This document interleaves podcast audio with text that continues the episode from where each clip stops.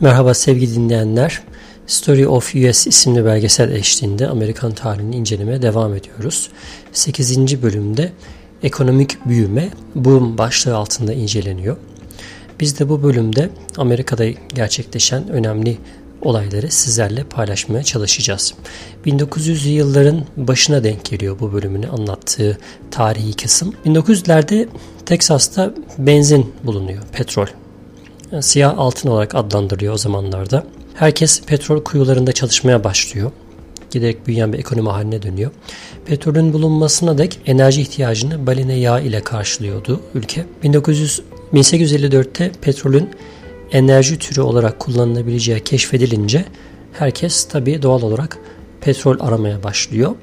Petrol kuyuları bulan veya bir şekilde petrole ulaşan insanlar da zengin olma hayalleri taşıdıkları için hemen hemen ülkenin pek çok yerinde özellikle Teksas'ta petrol kuyuları kurulmaya başlanıyor.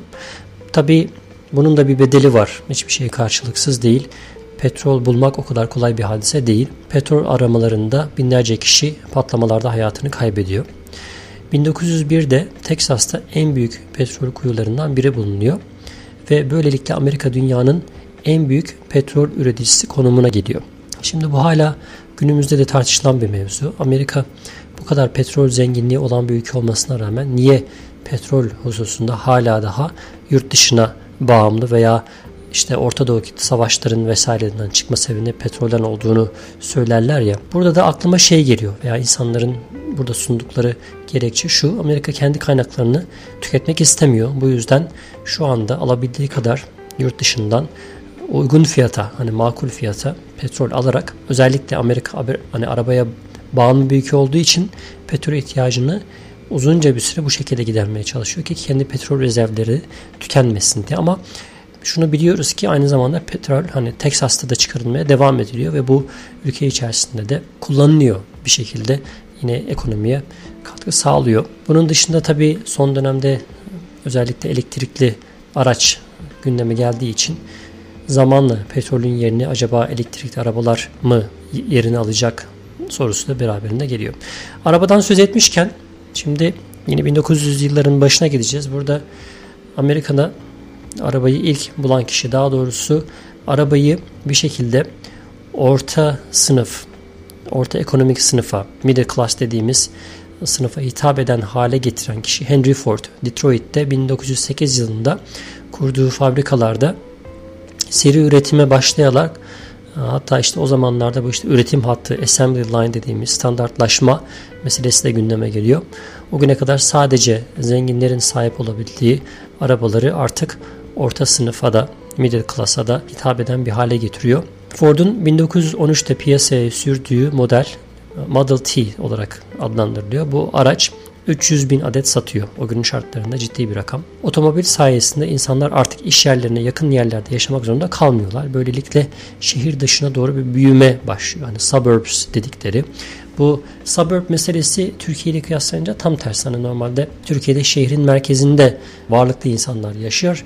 Şehrin dışında işte gece konulu denilen daha alt gelir grubunun yaşadığı yerler olarak geçer. Fakat Amerika'da tam tersi şehrin asıl merkezinde suç oranlarının yüksek olduğu yerlerde. Bunun tabi e, bir sonraki bölümlerde de bununla alakalı e, açıklamalar gelecek işte özellikle işte siyah Amerikalıların bir şekilde sanayi devriminde fabrikalarda çalıştırıldığı dönemlerde işlerine çabuk gidebilsinler diye özellikle şehir merkezlerine yerleştirdikleri dönem daha sonra oraların işte bir şekilde siyahların gettolarına dönüştüğü ve beyaz Amerikalıların buralardan çıkarak şehrin dışına doğru giderek özellikle bu araba ekonomisinin veya işte arabaların herkes tarafından çok rahatlıkla alınabildiği bir sürece denk geldiği dönemde artık şehrin dışına çıkarak insanlar suburb denilen yerlere yerleşmeye başlıyor. Artık American Dream yavaş yavaş gündeme giriyor. Yani büyük evler, büyük arsalar, işte tek katlı evler, işte yan yana bitişik olmayan e, mahalleler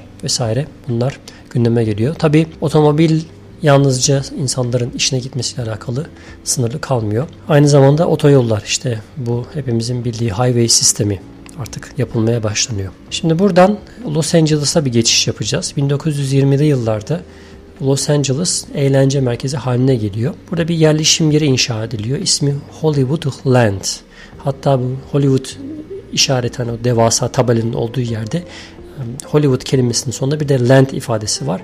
Fakat bu 1949 yılında o land kelimesinden kullanılıyor, kurtuluyor.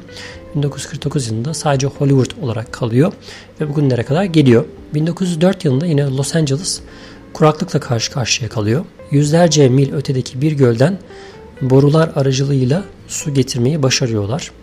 Buna bu projeye Los Angeles Aqueduct ismi veriliyor. 5 yıl süren bu projede 5000 işçi çalışıyor. 223 mil uzunluğunda çelik borular döşeniyor. Tabi proje esnasında 43 kişi hayatını kaybediyor ve 1913'te tamamlanıyor bu proje. Los Angeles problemi aştıktan sonra nüfus anlamında ciddi bir büyüme yakalıyor. 1930 yılında nüfusu 2 milyona dayanıyor. Şimdi buradan geliyoruz. Birinci Dünya Savaşı 1914 yılında Birinci Dünya Savaşı başlıyor. Bu süreçte siyah Amerikalılar kuzeye göç etmeye başlıyorlar. Özellikle Detroit'te işte Ford fabrikasında iş imkanları olduğu için oraya akın ediyorlar.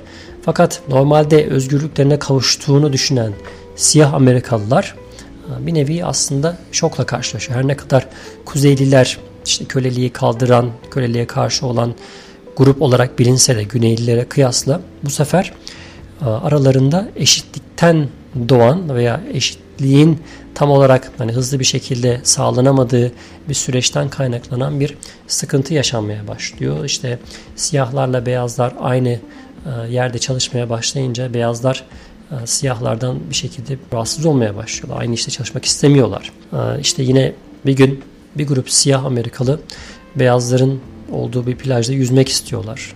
Bunu istemeyen beyazlar kavga çıkartıyor. Hatta aralarında çıkan kavga işte ölümle neticeleniyor. Bir siyah Amerikalı hayatını kaybediyor. İşte polis geliyor olaya el atıyor fakat a, beyazları tutuklamak yerine bir siyah Amerikalı yine tutuklayıp götürüyor. Ve bu 1919 yılında Chicago Race Riot olarak bilinen bir ayaklanmaya sebep oluyor. 8 gün sürüyor. Ayaklanmalar Amerika'nın diğer şehirlerine yayılıyor. Siyahlar neticede kuzeyde umduklarını bulamıyorlar. İşte ortaya gettolar çıkıyor. Siyahlar ve beyazlar farklı mahallelerde yaşamaya başlıyorlar. Bu süreç devam ediyor. Daha sonra bu işte Civil Rights Movement olarak direkt yine karşımıza çıkacak ileride. Bu süreçte Amerika'da enteresan başka bir gelişme daha yaşanıyor. Alkol satışına karşı halk arasında bir bir protesto hareketi başlıyor. İşte pek çok işte ne bileyim trafik kazalarının veya işte aile içi geçimsizliklerin sebebi alkoldür diyerek propaganda veya belli bir grubun başlattığı bir anti alkol hareketi birden gündeme geliyor. Bu hareket ciddi anlamda ivme kazanıyor ve alkolün hem üretimini hem de tüketimini yasaklayan bir kanun çıkarılıyor. Tabi böyle bir kanun geçince insanlar içki içmekten vazgeçmiyorlar. Yasak olan alkol bu sefer yasa dışı yollardan üretilmeye ve satılmaya başlanıyor. Tabi Amerikan başkanının dahi gizli gizli işte mahzeni olduğu ve içki içtiği söylenen bir ortamda insanların da ister istemez içkiye ulaşmak için e, işte gayri e, hukuki yollara başvurmaları ister istemez işte bu işin mafyaları işte gangsterlere geçmesine sebep oluyor. İşte mafya işin içine girince artık kaçakçılıkta adam öldürmeye varıncaya kadar ciddi anlamda suç oranları artıyor. Hatta bu e, gangsterlerin en ünlülerinden bir tanesi Al Capone hakkında çok fazla iddia var. İşte yasa dışı işler yaptığı, kaçakçılık yaptığı yolunda. Hatta işte adamlarına emir verip başkalarını öldürttüğü yönünde. Fakat hiçbir şekilde bir delil bulup kendisini tutuklayamıyorlar. Fakat bir vergi denetmeni Amerika'da Al Capone'un vergide usulsüzlük yaptığını gündeme getirerek onun hapse girmesini sağlıyor. 11 senede hapse giriyor e, Al Capone. Bu anlamda o dönemde işte her şeyden kaçabilirsiniz ama vergiden kaçamazsınız mantığı ister istemez insanların arasında yayılmaya başlıyor. 1933 senesinde bütün bu olumsuzluklardan dolayı işte adam öldürmelerden dolayı işte kaçakçılıktan dolayı işte suç oranlarının artmasından dolayı halk artık isyan eder bir noktaya geliyor ve alkol yasağı kaldırılıyor. Amerikan tarihinde ilk defa bir amendment yani anayasaya yapılan ilave eklemenin yürürlükten kalktığı tek örnek bu. Ve 1930'lu yıllarda Amerika büyük bir ekonomik buhrana doğru yol alıyor diyor belgeselde. Bu da bir sonraki bölümde bizim de işleyeceğimiz bir konu.